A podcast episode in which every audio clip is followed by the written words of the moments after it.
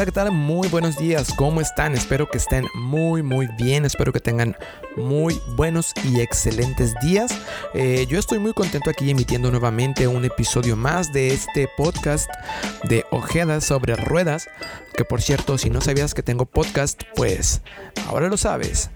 Y por cierto, si no sabes que tengo redes sociales, me encuentras en Instagram, en Facebook y en YouTube, en Telegram, como Ojeda Sobre Ruedas. Bueno, una vez que pasó este pequeño comercial, estoy muy contento porque pude contactar a un viajero de Colombia que nos tiene una muy buena historia. Espero que la pases muy bien. Vamos a empezar con esta pequeña entrevista. Y pues sin hacer más largo esta introducción, que quiero darle la bienvenida a Juan Carlos Guerra de Motorrutas ON. Bienvenido, Juan Carlos, esta es tu casa, gracias por aceptar la invitación y también gracias por la gran historia que me has enviado. Yo ya la escuché, obviamente, y estoy seguro de que las personas que nos van a escuchar también la van a disfrutar mucho. Entonces, sin más, te dejo, el tiempo es tuyo y bienvenido. ¿Qué más pues, parcero? Mi nombre es Juan Carlos Guerra. Soy de Colombia, exactamente del departamento de Antioquia. Empecemos pues, papá, a conocernos. Primero que todo quiero saludar a todos los parceros y parceras que nos están escuchando en este momento. Espero pues que la historia les guste, es un poquito de mí y no, vamos a darle. Por supuesto, adelante, somos todo oídos y una vez más gracias por aceptar la invitación. Empecemos, yo empecé en este cuento desde la infancia, cuando mi papá en ese entonces tenía una motico, que aquí se llaman Plus o Vespas. Él me llevaba a los pueblos cercanos de donde yo vivía cada 8 días, entonces era como esperar el sábado para que mi papá me llevara en la motico y conocer el pueblo, y tratábamos de cada 8 días cambiar de pueblo, ir conociendo más. Y así me fue gustando todo este cuento de las motos, así me fue gustando todo el cuento de las rutas, así me fue gustando todo el cuento de conocer pueblos, y fui creciendo y gracias a Dios pues tuve la oportunidad de viajar por varias partes de Colombia y no, cada vez me gustaba más el tema, cada vez me enrutaba más en todo, hasta que me conseguí mi primera moto. Fue una moto de segunda. Fue una Honda 150, una Invicta. Muy buena la moto, le faltaban cositas, pinturita, una cosa, y yo cogí y la puse bonita, la puse muy bonita esa moto. Y parcero, no, con esa moto andé, con esa moto estuve casi que 2-3 años, y de ahí la vendí porque quería comprarme una moto nueva, y aquí en Colombia existe la marca AKT. Y en esa marca había una moto que me llamaba mucho la atención, pero no era 150, sino que era 125. Parcero, yo me di la pela y me bajé de cilindraje, la compré, vendí la que tenía y me compré esa 125, que es la que tengo actualmente. Y en esa motico le puse maletero. Y papá, con esa es la que he empezado a andar y con esa es la que yo he estado sacando el proyecto de Rutas ON. Les cuento pues, tengo un proyecto, se llama Rutas ON. Lo podemos encontrar en Instagram, rutas-on. Enciende la aventura. Eso es para todas las personas que estamos aquí en Colombia, exactamente en Antioquia, en Medellín, en donde yo resido, que quieran rodar, que quieran conocer pueblos, que quieran conocer nuevas personas. Entonces para eso es el grupo, ¿cierto? No es con ánimo de lucro, es con ánimo más de conocer, de rodar, de acompañarnos, porque nos dimos cuenta que somos muchos los que estamos en este cuento, pero hay veces las personas no les gusta salir solas, porque tenemos en la mente que las personas son malas, las otras personas que están afuera son malas, porque eso es lo que nos muestran las noticias, que afuera hay gente mala, que afuera hay gente que nos quiere hacer daño, una cosa, y nos llenamos tanto de la vibra negativa que empezamos a dar miedo. Y cuando nosotros empezamos a salir, o al menos cuando yo empecé a salir, me di cuenta totalmente de que las cosas eran al revés. Sí hay maldad y si hay gente que quiere hacer el mal, pero parce, hay mayor gente que es buena a la gente que es mala, parce. Entonces, yo fui descubriendo eso, que en cada pueblo, en cada lugar, en cada municipio al que nosotros llegábamos, conocíamos una, dos, tres personas que dejaban la huella y nos hacían ver que no todo es malo, que, no la, que las personas todas no son malas. Y eso fue como moviendo más y el grupo se fue consolidando y ahí le estamos dando pues al grupo por ese lado. Entonces esa es la historia, como ese pedacito del por qué empecé, cuánto llevo, qué motico, ¿cierto? Entonces esa es la parte que yo tengo como iniciación, porque yo sé que esto es algo que va para lejos, ¿cierto? Al menos si así sea yo solo o acompañado, va para lejos. Entonces, esa es la partecita pues que les quería contar de ese tema. Y vamos a dar con la otra pregunta, vamos a darle. Oye, pero qué excelente tema, ¿eh? La verdad está muy padre lo que estás hablando. Bueno, la siguiente pregunta es, bueno, sabemos que en todos los viajes siempre hay una buena historia, una mala historia. Pero de entre todas estas historias, yo sé de que siempre hay una que sobresale de entre todas ellas. No sé si nos podrías contar una de esas historias que sobresalen de entre todas las buenas y también una de esas historias que también sobresalen de entre todas las malas que nos quieras compartir. Parcero, una anécdota. Te cuento pues algo que me tiene como muy marcado pues a mí. Fue como una de las primeras salidas que yo realicé. Fue con mi esposa, que fue cuando íbamos a conocer el mar. Ella no lo conocía, yo sí, pero ella no lo conocía, entonces lo íbamos a conocer. Y solamente nos fuimos dos motos, una Pulsar 180 y la mía que es la 125. Para ese entonces, una 125, nos fuimos en una 125. De aquí de Medellín, allá al mar, hay más o menos, no sé, en bus, unas 10, máximo 11 horas. Parcero, nos demoramos 16 horas yendo, 16 horas montados en la moto, nada más para ir. Nosotros no creíamos eso.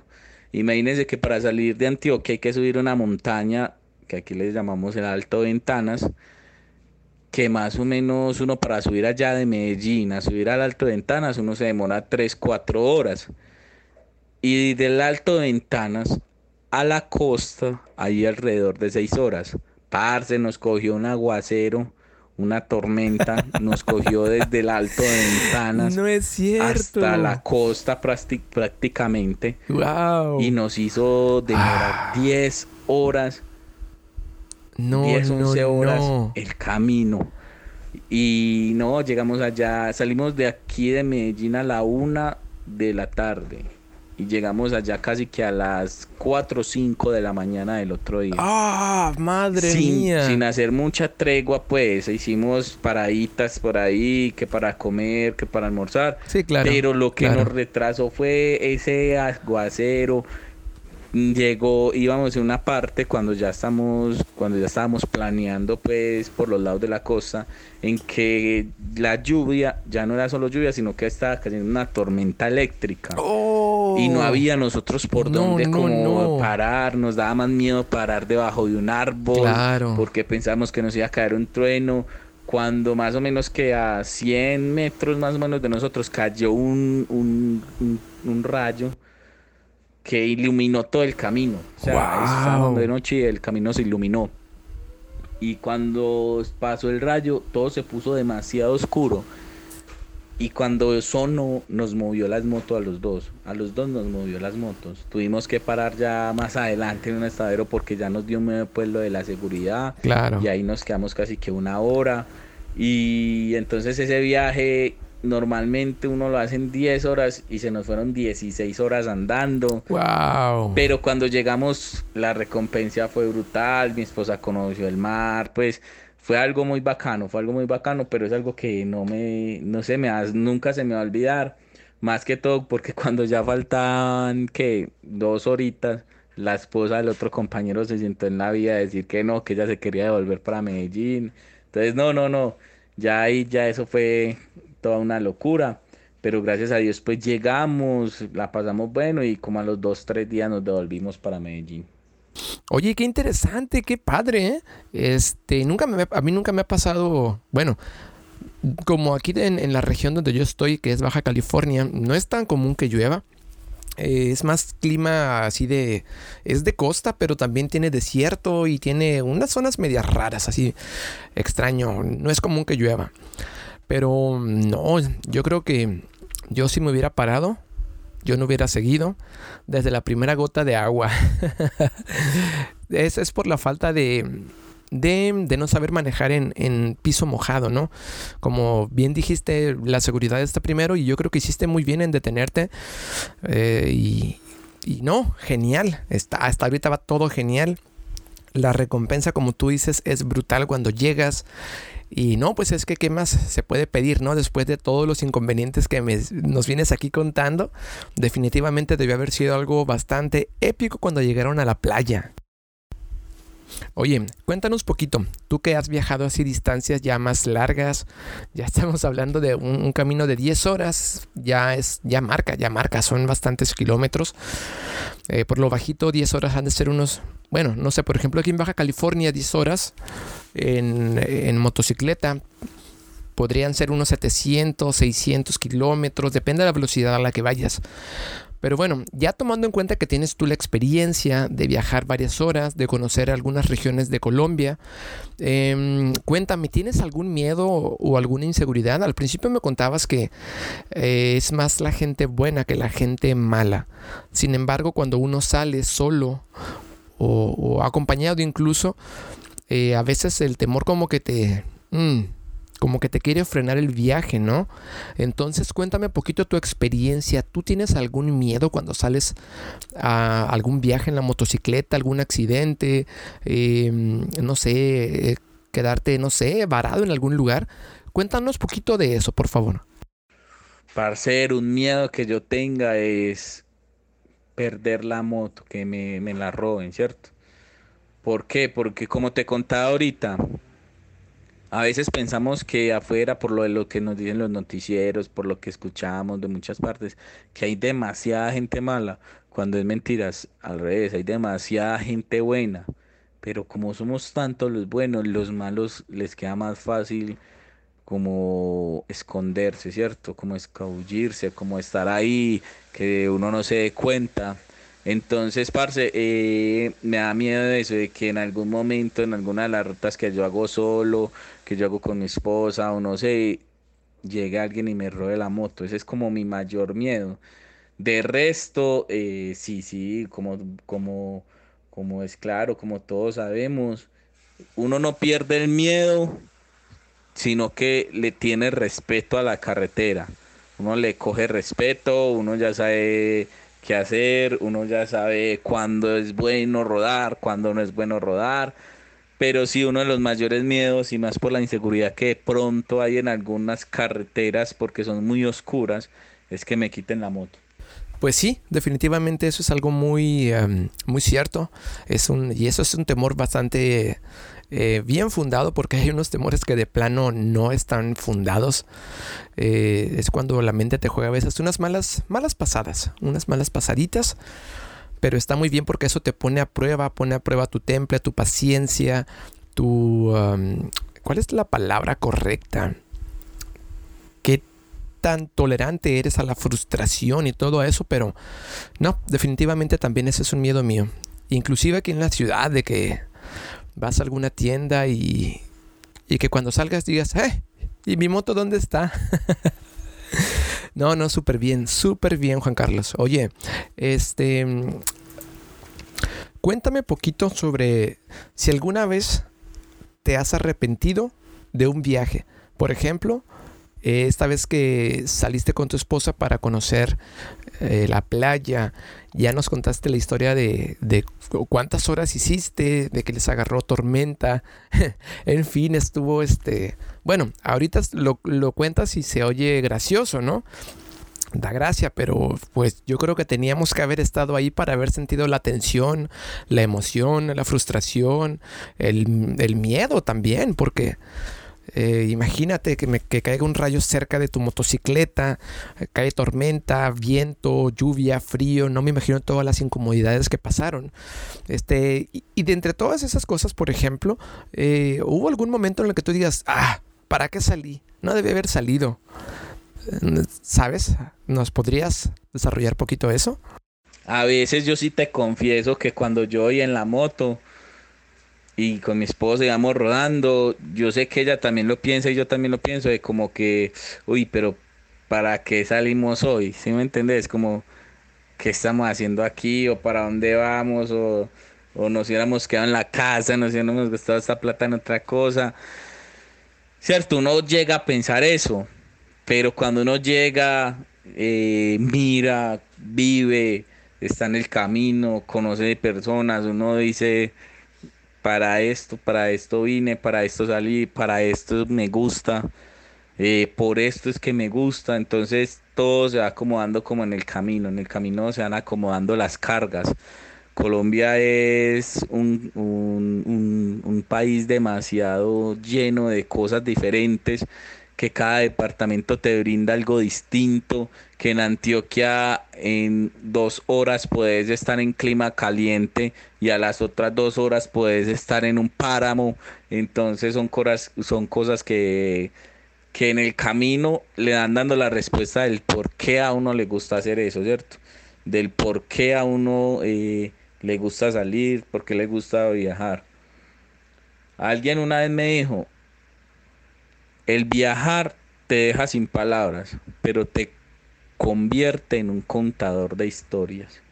Y es totalmente cierto. Yo creo que aquí nos podemos quedar hablando toda la noche y los dos vamos a tener historias por contar. Los dos vamos a tener historias que son similares, porque yo sé que a todos nos pasan cosas iguales en los viajes. Y yo creo que somos una familia donde nos veamos. Entonces, no, todo se va acomodando y hay veces las personas que no comprenden este mundo dicen, pero es que ¿por qué viajas en moto? Si es incómodo, trata de comprarte un carrito, pero ¿para qué haces eso? Uno de los mayores temores cuando yo empecé con Rutas ON fue el que las personas me dijera, pero hey, pues ¿para qué haces eso? Eso es muy ridículo, unas cosas, pero es algo que a mí me entusiasmaba.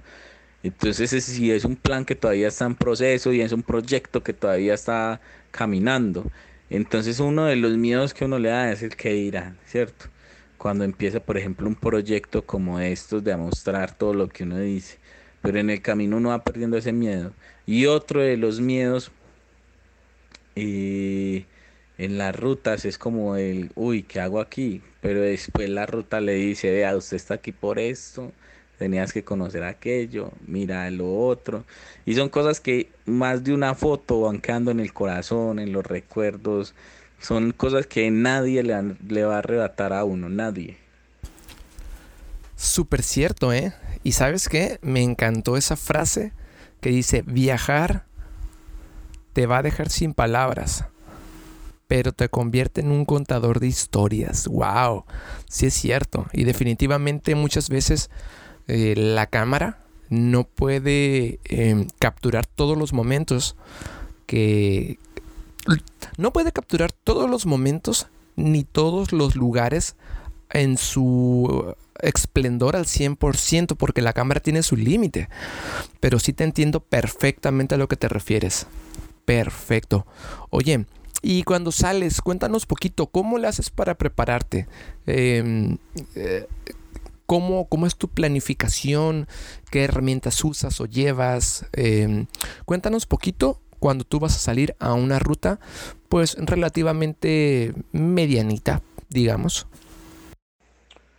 Bueno, papá, cuando pues vamos a salir de un viaje largo, cuando el viaje es que nos va a coger la noche, cuando el viaje es que sabemos que en el camino va a haber agua, cuando todo eso, lo mejor, uno, es ojalá que la moto tenga alforjas o tenga un maletero. Eso es un plus. Si no tenés pues alforjas ni un maleterito, una mochila, un morral grande, ¿cierto? Para esto las niñas tienen, las niñas que son las que a veces cargan más cosas, tienen que cargar lo más indispensable, porque cuando cargamos demasiadas cosas, de pronto la moto sí nos responde y no pasa nada pues con la fuerza y todo eso, pero si nos encartamos un poquito, la maniobrabilidad no va a ser la misma, el andar no va a ser lo mismo por la incomodidad. Entonces es tratar de andar con lo más básico, es tratar de andar con lo que necesitemos realmente. Si tenemos las alforjas, tratar de acomodar en cada lado para que la moto no te quede más pesada en un lado.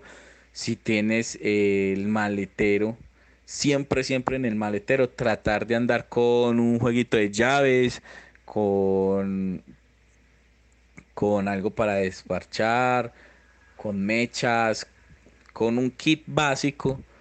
Yo ando con un kit básico, muy básico. Ahí tengo unas guayitas, ahí tengo para desparcharme, ahí tengo unas llavecitas.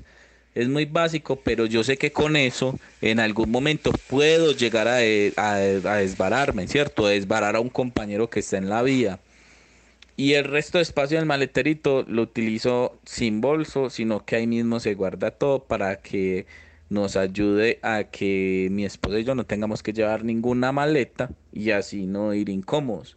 Pero en el caso tal de que no tengas ni la alforja o apenas estás empezando por maletero, tu moto no da para eso, bolsitos que sean de correa ancha, que no te vayan a porrear los hombros, y lo básico, lo más básico. Y siempre en el bolso, en la maletera o en las alforjas, llevar un kit de herramientas. Una llave 10, una llave 12, un destornillador de estrella, un destornillador de pala. Pues lo más basiquito con lo que usted se pueda desbarar fácil.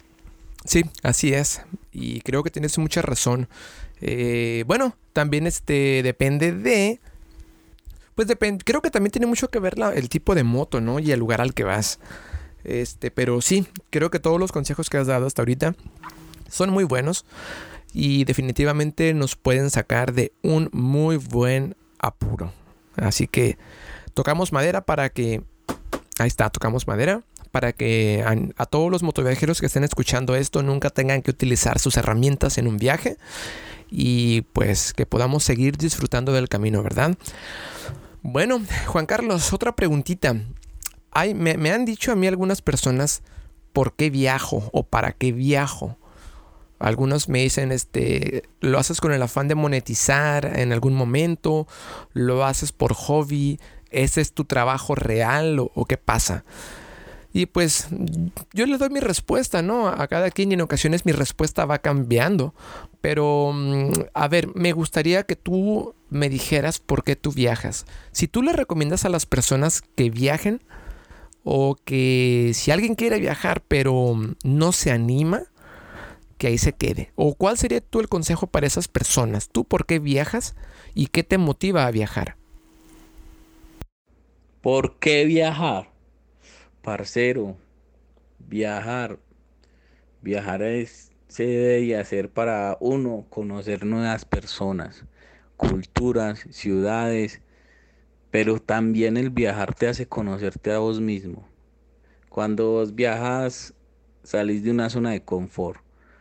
Cuando vos viajas, conoces otras personas que te ayudan a conocerte a vos. El viajar, como te decía ahorita, te deja sin palabras y luego te hace un contador de historias. Entonces, no es viajar nada más para pasear o para pasar rico. Eso es uno de los pilares, pero el viajar va mucho más allá. El viajar es como conectarse con los otros, con las otras personas, perdón. El viajar va en conocer nuevas ciudades, nuevas identidades, ver que todos somos diferentes, pero que entre esa diferencia hay algo que nos une. El viajar, parce, es algo que las personas que no lo han hecho aún no lo necesitan, pero en el momento en que hagan un viaje no lo van a dejar de querer de volver a hacer, o sea, no van a querer dejar de viajar. Entonces yo invito a todos los que tengan una moto grande, pequeña, no tiene que ser un viaje que te marque, que sean 3 horas, no. Un viaje de 1 hora, viajar dentro de la ciudad. La vida se vive con los pies, como dice Daniel, un gran narrador, un gran poeta, un gran lector. La vida se vive con los pies. La vida se conoce con los pies. Entonces hay que viajar para conocer, hay que viajar para recordar, hay que viajar para volverse un narrador de cuentos, de historias. Viajen, viajen y nunca dejen de viajar. Oye, qué padre, ¿eh? Qué padre, sinceramente, me gusta mucho. Hasta ahorita todo me ha gustado, más que divertirme, me ha hecho reflexionar mucho todos los consejos que estás dando, todas tus experiencias. Y pues mira, sin querer, algo que se iba a prolongar 10, 15 minutos, se nos vino casi a media hora. De lo cual no hay problema, estoy seguro de que todos hemos estado disfrutando de este episodio. Entonces, pues mira, para despedirnos, me gustaría que mejor tú te despidieras. Déjanos aquí tus datos y pues muchísimas gracias por aceptar esta invitación, por participar con nuestro programa de podcast. Y pues esperamos verte nuevamente. Espero que próximamente aceptes mi invitación nuevamente para participar en este proyecto o en el proyecto de YouTube. Y pues mi hermano, mi estimado parce, pues tiene las puertas abiertas. Esta es tu casa. Parce, muchas gracias por tenerme en cuenta. Gracias por invitarme a este espacio. Un saludo a todos los que me están escuchando y me pueden buscar en Instagram como rutas_on. Ahí los voy a estar esperando, se van a estar subiendo cositas, vamos a conocer lo que es Antioquia, lo que es Colombia, y por qué no, algún día llegar por allá, hacerle la visita, pues parcero. Igual manera, por aquí bienvenido, cuando quiera, los brazos están abiertos para usted y para toda su familia, y para todos los mexicanos que nos están escuchando. ¿Qué les quiero decir? Sean el imán de su propia brújula, como lo dice Daniel. Sean el imán de su propia brújula de la vida. Ustedes tienen que poner su propio norte, que nadie se los marque. Sean aventureros de la vida.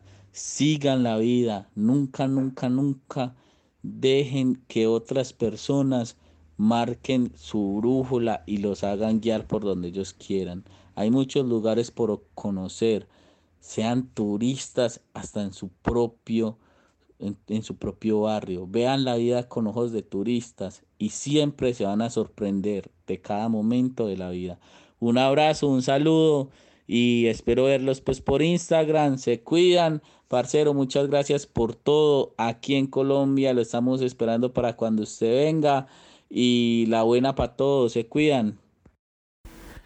Muchísimas gracias por los buenos deseos, la verdad la pasamos súper bien en estos minutos, gracias por compartir con nosotros tus historias, tus anécdotas, por darnos esos puntos de reflexión bastante buenos. Y pues parcero, no, al contrario, una vez más, gracias por formar parte del proyecto, esta es tu casa. Esperamos que pues próximamente hagamos otra colaboración y pues amigos, ya saben, encontramos a Juan Carlos Guerra en Instagram a través de su página rutas_on para que vayas y le des seguir, porque él está cargando información, está cargando sobre sus viajes, sobre Colombia, así que es muy interesante. Y pues amigos, nos despedimos, este ha sido un episodio más, nos vemos el próximo lunes, espero que te haya gustado. Yo soy Jorge de Ojeda Sobre Ruedas, me puedes encontrar en Facebook, en Instagram, en YouTube y en Telegram como Ojeda Sobre Ruedas. Búscame, ponle seguir, ponle comentario, ponle compartir, ponle suscribirse, ponle todo lo que se tenga que hacer. Y ahí me puedes encontrar, ¿va? Entonces te mando un fuerte abrazo desde la ciudad de Ensenada, Baja California, en México, y nos vemos la próxima semana. Hasta la próxima.